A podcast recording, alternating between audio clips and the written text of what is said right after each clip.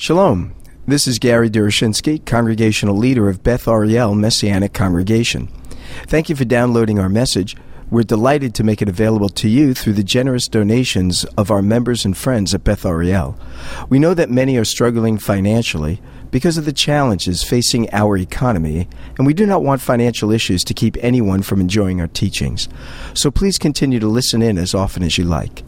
But if our presentations have been beneficial to you, and you are able to provide a financial donation to Beth Ariel, whether large or small, would you prayerfully consider sending a gift in support of our ministry?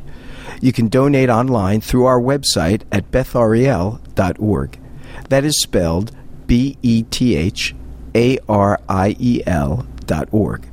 Also, please remember to pray for us, that we would be responsive to the Lord's guidance as we reach out to the lost sheep of the house of Israel in the greater Los Angeles area.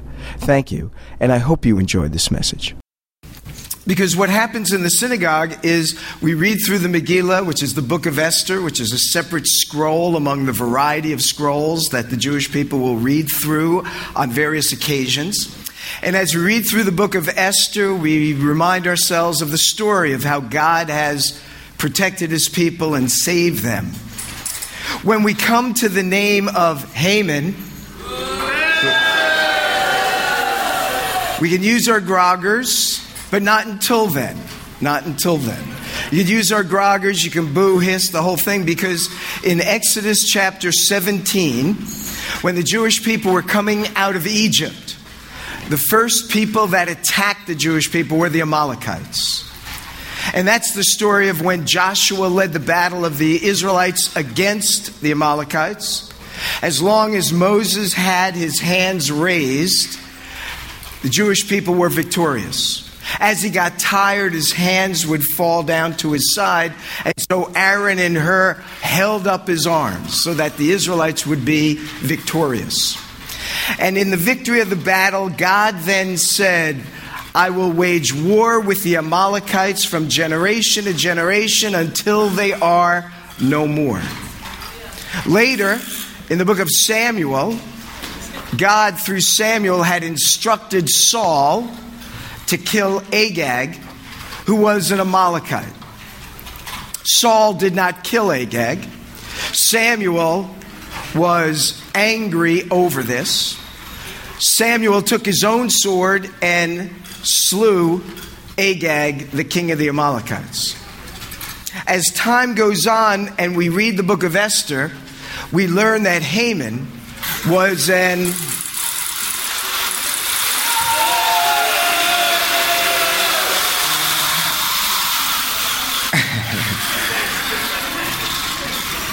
Jag was starting something with me. I could see it in his eyes. We learn that that evil one in the book of Esther was an Agagite, a descendant of Agag, which means he was an Amalekite. And so we continue the tradition along with the Lord that we would wipe out the Amalekites from generation to generation. So whenever we mention the Amalekite, we make noise and we boo and hiss. Now the book of Esther is a fascinating story, the queen. The events take place between 480 and 470, 100 years before the time of Messiah. In actuality, it fits with between the chapters 6 and 7 of the book of Ezra. And when the story opens up, we find that Xerxes, Achashverosh, that's how I remember referring to the king of Persia in synagogue. Then when I was in college or seminary, it was Ahasuerus. And that was always very strange to me. But when King Xerxes, that's his Greek name, Achashverosh, threw a party, a banquet. It says in chapter 1 that he gathered, thank you. He gathered all of his military advisors, it says in the text, his noblemen and officials.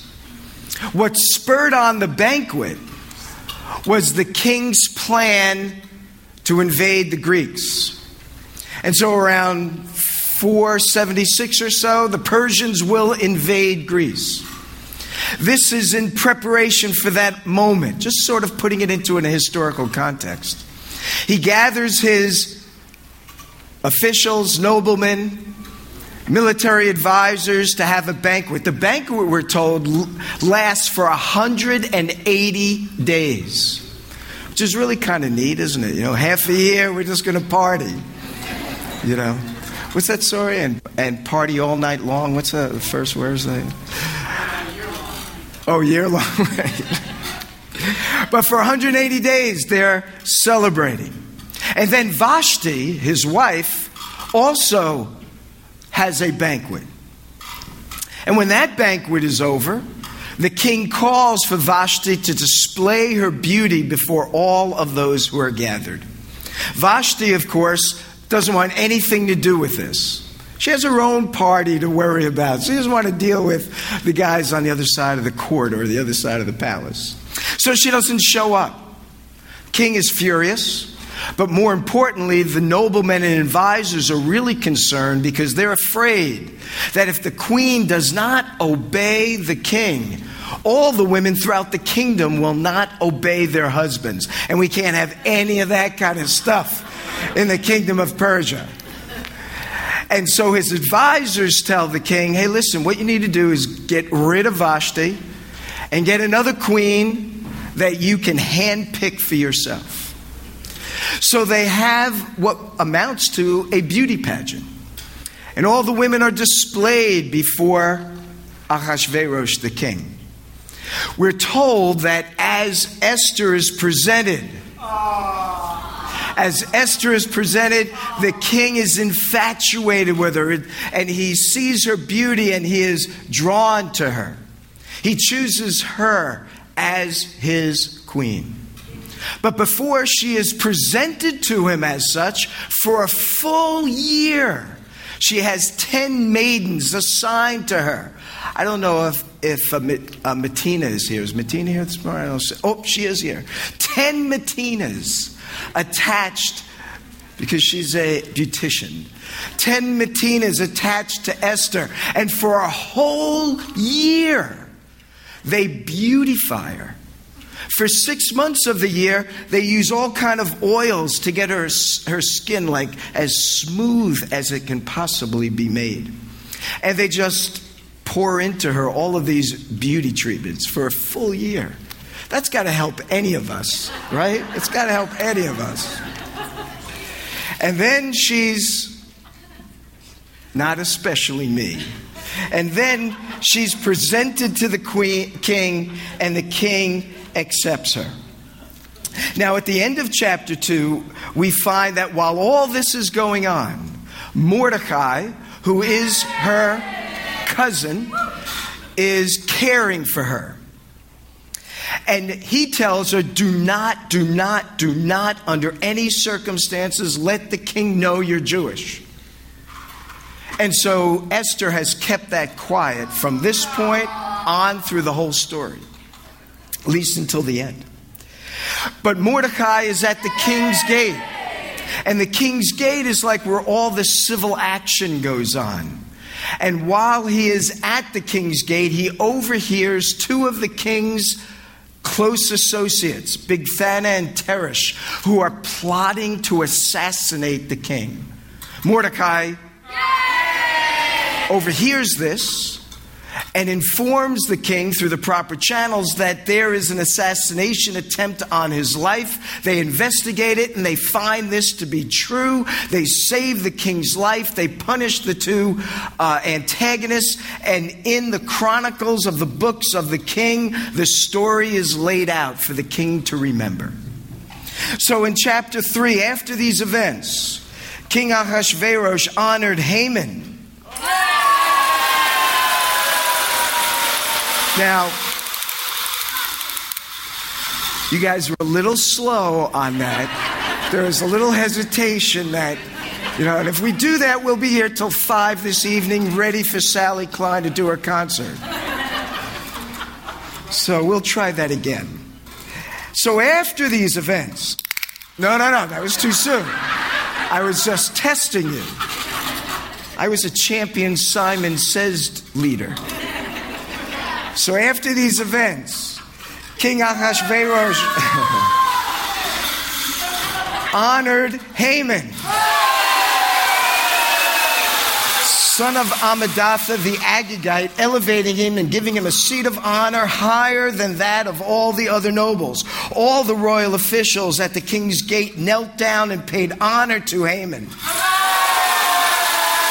For the king had commanded this concerning him, but Mordecai would not kneel down or pay any honor.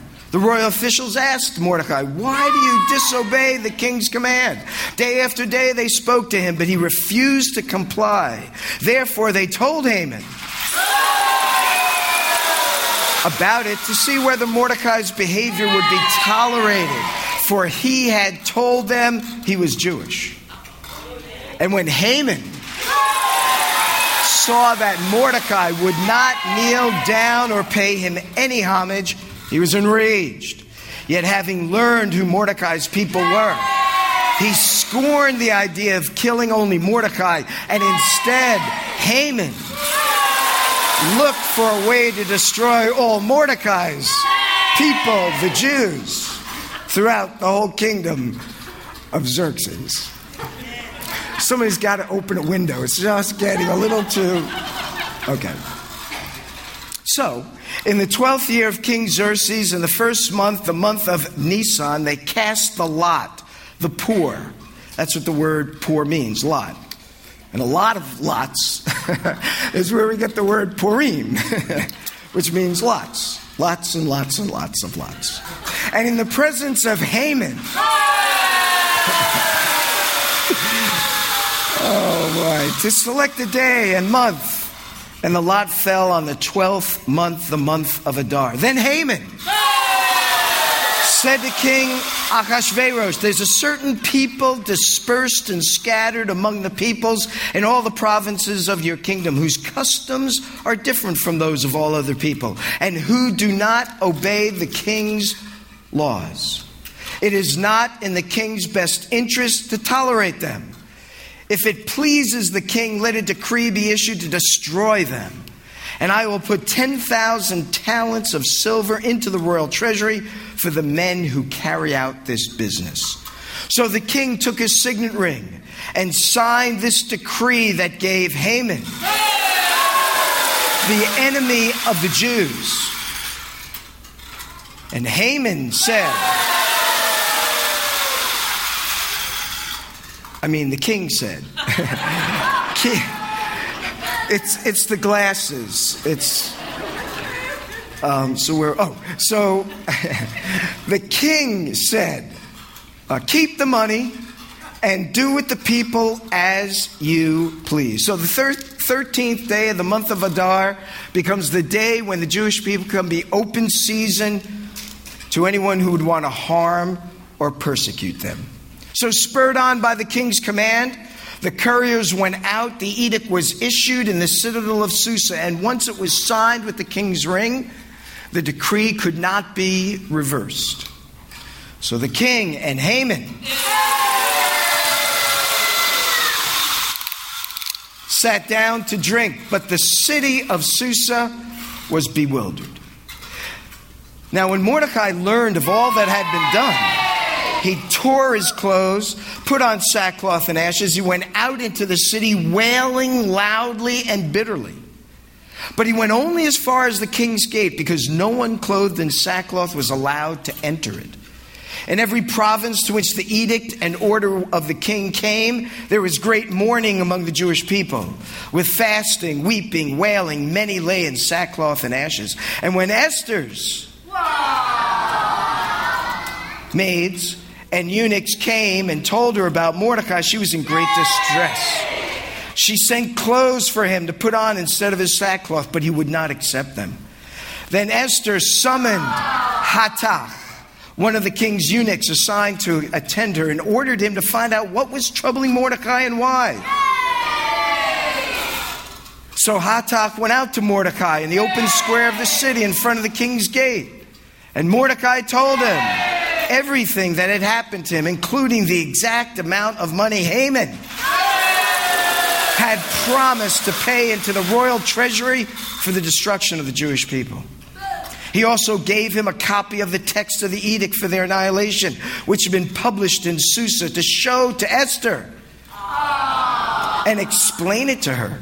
And he told him to urge her to go into the king's presence to beg for mercy and plead with him for her people. So Hattach went back, reported to Esther what Mordecai had said. Then she instructed him to say to Mordecai, all the king's officials and the people of the royal provinces know that for any man or woman who approaches the king in the inner court without being summoned, the king has but one law, that he be put to death.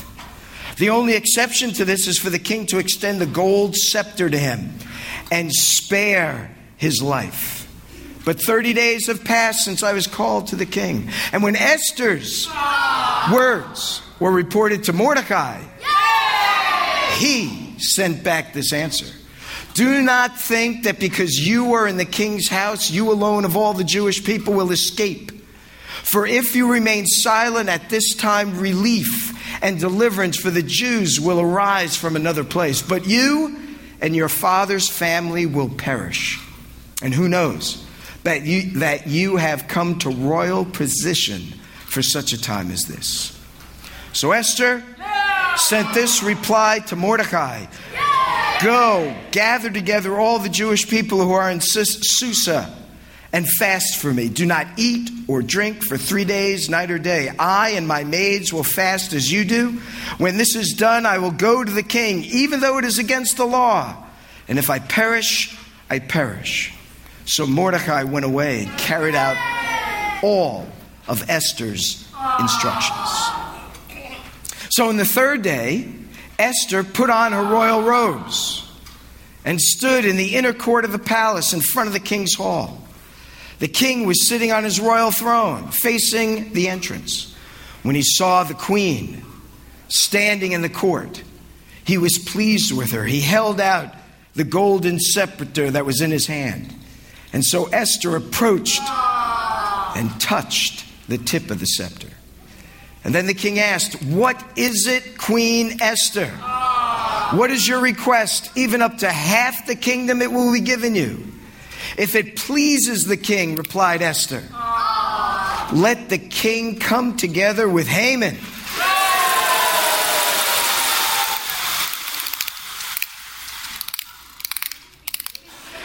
Come today to a banquet I have prepared for him. Bring Haman.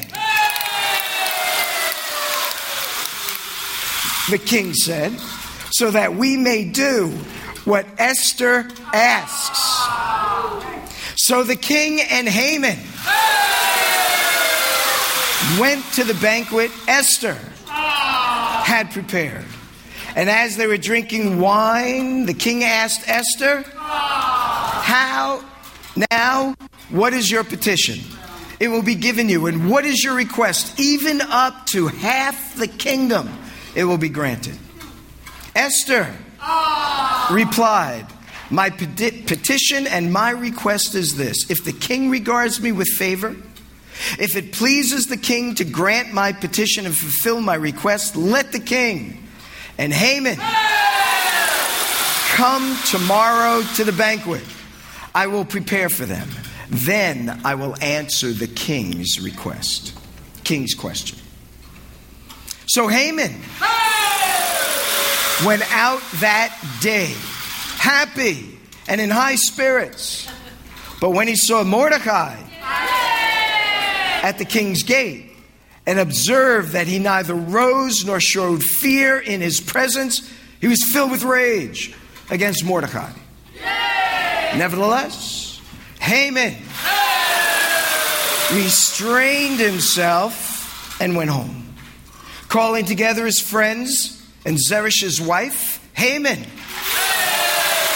he boasted to them about his vast wealth, his many sons, and all the ways the king had honored him and how he had elevated him above the other nobles and officials. And that's not all.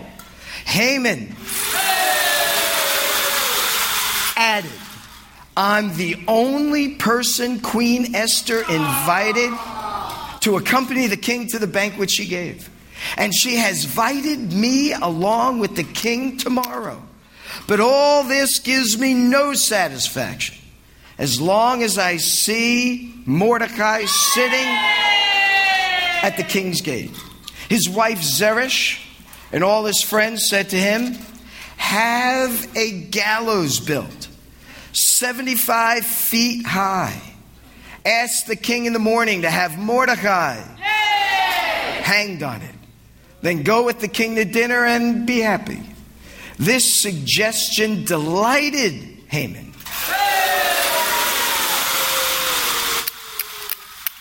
And he had the gallows built. That night, the king could not sleep. So he ordered the books of the Chronicles of the King, the record of his reign, to be brought in and read to him. It was found there that Mordecai exposed Bigthan and Teresh, two of the king's officers who guarded the doorway, who had conspired to assassinate King Achashverosh. What honor and recognition has Mordecai received for this? The king asked. Nothing has been done for him, his attendants answered. The king said the next day, who is in the court? Now Haman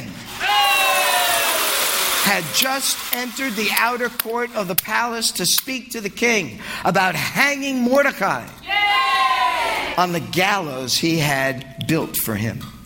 His attendants answered, Haman is standing at the court. Bring him in, the king ordered. And when Haman entered, the king asked him, what do you think would be a good idea to do for the man the king delights to honor? So now Haman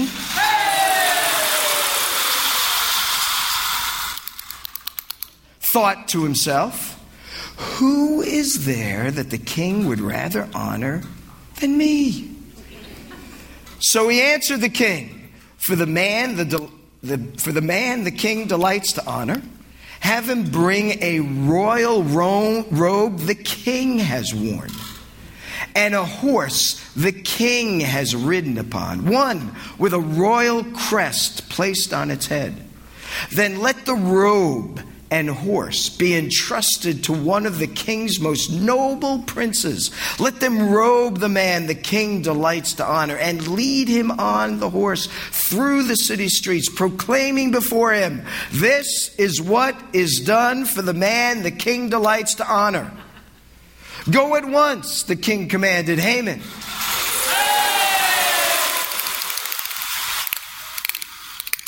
Get the robe and the horse, and do just as you have suggested for Mordecai the Jew, who sits at the king's gate. Do not neglect anything you have recommended. So Haman got the robe and the horse. He robed Mordecai. He led him on horseback through the city streets. He proclaimed before him, this is what is done for the man the king delights to honor. Afterward, Mordecai returned to the king's gate. But Haman rushed home with his head covered in grief and told Zeresh, his wife, and all his friends everything that had happened to him. His advisors and his wife Zeresh said to him, since Mordecai, before whom your downfall has started, is of Jewish origin, you cannot stand against him. You will surely come to ruin. While they were still talking with him, the king's eunuchs arrived and hurried Haman away to the banquet Esther had prepared. So the king and Haman went to dine with Queen Esther. And as they were drinking wine on that second day, the king again asked, Queen Esther, what is your petition? It will be given you. What is your request? Even up to half the kingdom, it will be granted.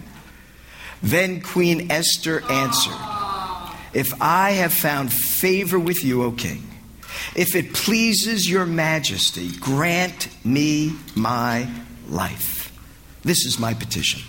Spare my people. This is my request. For I and my people have been sold for destruction and slaughter and annihilation. If we had been merely sold as male and female slaves, I would have kept quiet, because no such distress would justify disturbing the king. King Ahasuerus asked Queen Esther, Who is he? Where is the man who has dared to do such a thing? Esther said, The adversary and enemy,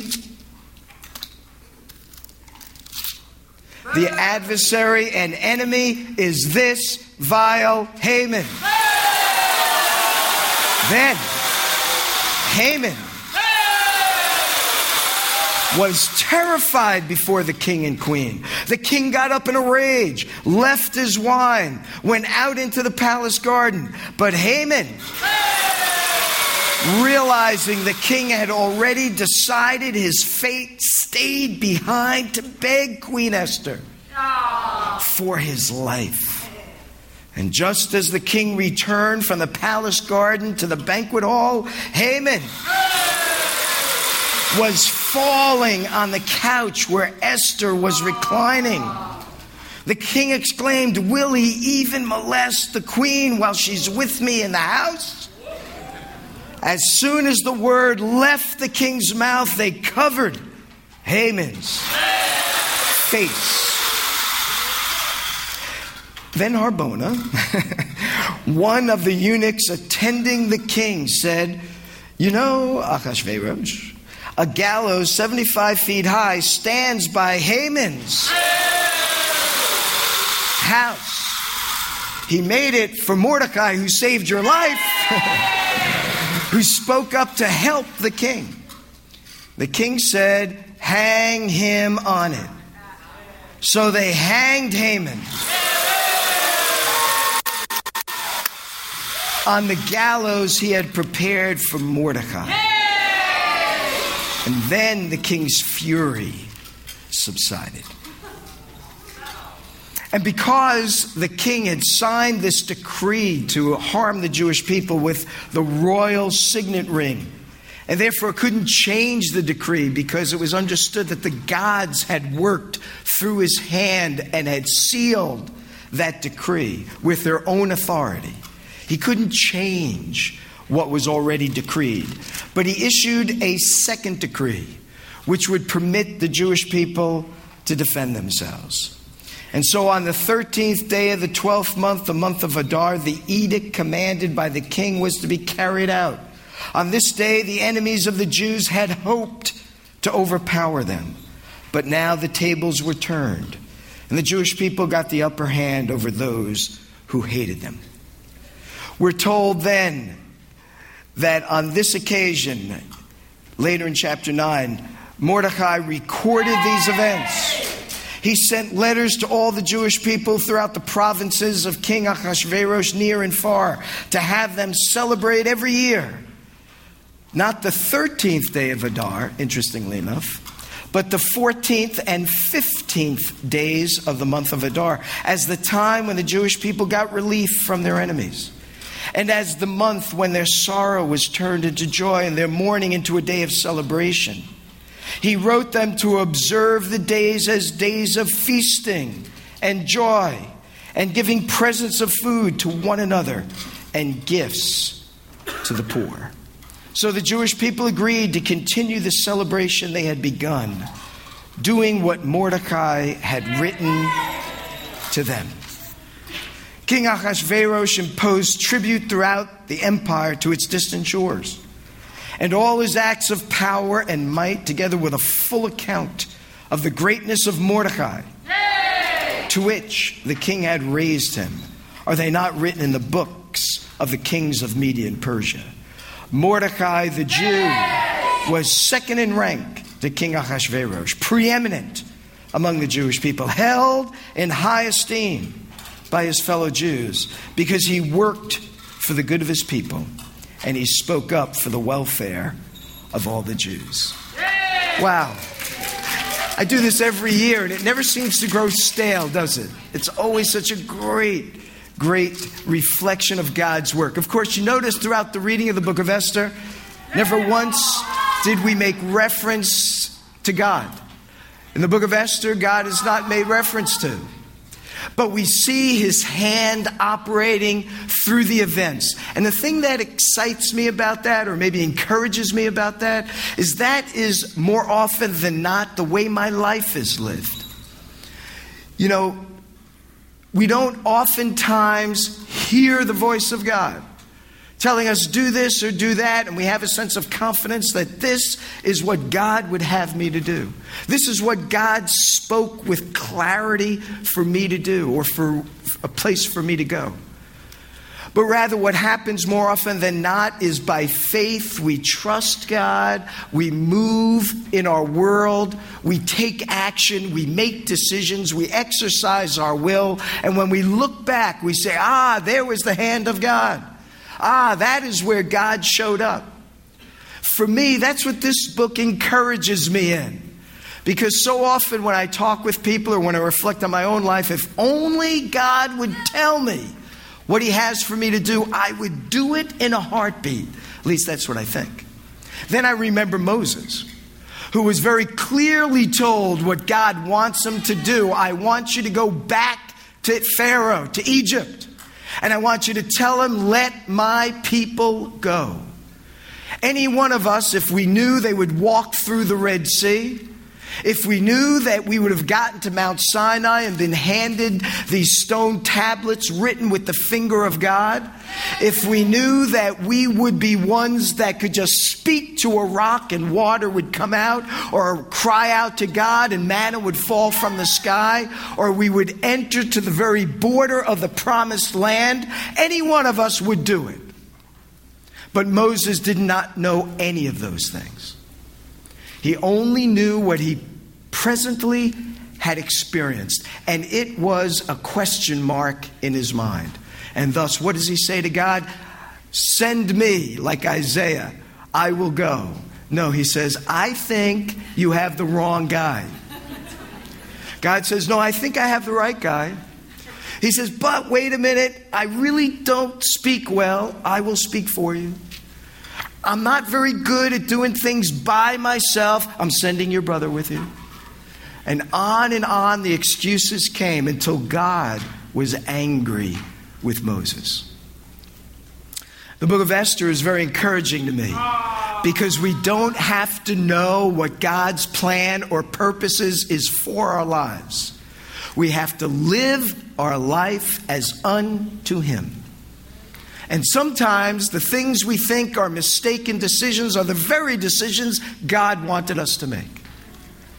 And sometimes the decisions that we make that we're very confident about is exactly what God wanted. He's saying, I'm still with you, but you missed. You made a left turn. I was headed right, but I'm still with you. And I'll get you to the end result that I have for you.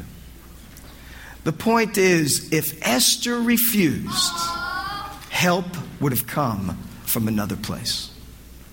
And so for me, the story is about God is a trustworthy God. As we sang, he's an on-time God all the time. Can I get an amen?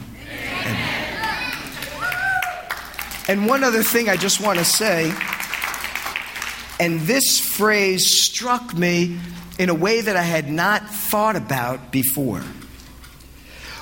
When the evil one goes back to his family, they say to him, since Mordecai, before whom your downfall has started, here's the phrase, is of Jewish origin, you cannot stand against them. That phrase is to remind us of what God had said to Abraham. I will bless them that bless thee, but I will curse them that curse thee.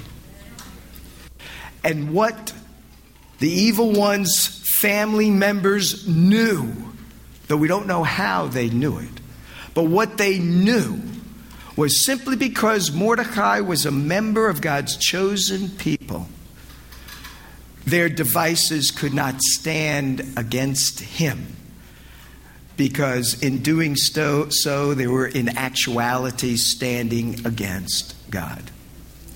In our own day and age, and throughout the history of the world, there have been those who have attempted to annihilate and destroy God's chosen people. Some have done it or attempted to do it through enslavement, like the Egyptians. Some have attempted to do it through warfare, such as the Romans, the Greeks, any of the ancient tribes during the time of Joshua. Some have tried to do it through anti-Semitic legislation as recorded in the book of Esther. And all of these mechanisms have been attempted throughout history. Whether we think of the Crusades, when we think of these nations that have expelled Jewish people from their land simply because they are Jews, whether it's because of the Nazis who had instituted an anti-Semitic policy, whether it's the Arab states who continue to wage war against the Jewish people, it doesn't matter what course one will take, because God's hand is upon his chosen people. To be at war with them is to be at war with God. And to be at war with God is always a losing proposition. And so the book of Esther reminds us of God's loving care, compassion, and grace for his chosen people. We would be wise. When I say wise, all believers everywhere and anywhere. We would be wise to take note of what God's word has said about his chosen people. To do otherwise is to put one in a very precarious state, not only in this life, but indeed in the life to come. So this is a wonderful moment in our calendar year. All churches should be doing this, in reminding themselves of God's faithfulness to his people, which is the basis upon which we know of God's faithfulness to us. For as Paul says in Romans, nothing can separate us from the love of God that is in Messiah Yeshua. Neither height, nor depth, nor principalities, nor powers, nor things present, nor things to come. Nothing can separate us. And the question is, how do we know that? And Paul's response is, it's because he continues to save Jewish people. As long as he continues to save Jewish people, he's demonstrating his faithfulness to all believers everywhere, that his love for them will never end. So how do we know of God's great love for us? How do we know that nothing can separate us? We know it because of God's preserving grace and protection extended toward his people, the Jewish people.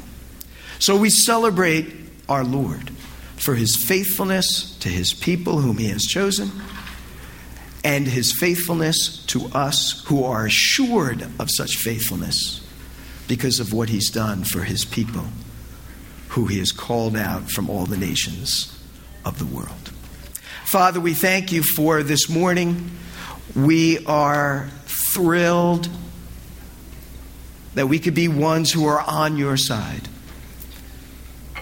We are greatly privileged individuals to know you, to know Messiah who has come, to experience salvation in all of its manner and all of its parts. And that now we have been forgiven, and we always shall be forgiven of you.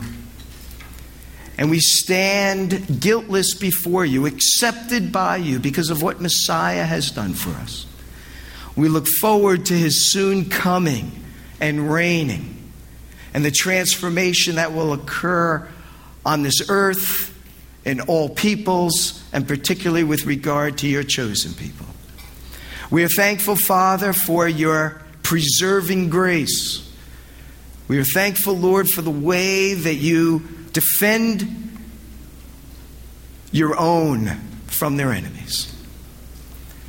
And we pray, Father, that we would be encouraged by the lives of Esther and Mordecai to exhibit great courage in the face of adversity, great devotion to you in every kind of need, a sense of mourning when there is reason to grieve, and a sense of celebration when you provide us with reason to rejoice. We are grateful, Lord, for your overwhelming love and compassion. And we pray in the name of Yeshua. Amen. Thank you for listening to our message. We hope that it serves to encourage you in your walk with the Lord and your service to Him. Do remember us in your prayers, and if you are able to provide a financial donation to Beth Ariel, whether large or small, would you prayerfully consider sending a gift in support of our ministry? You can donate online through our website at bethariel.org. That is spelled BETHARIEL.org. Thank you again, and may our Heavenly Father richly bless you as you continue to follow Him. Shalom, shalom.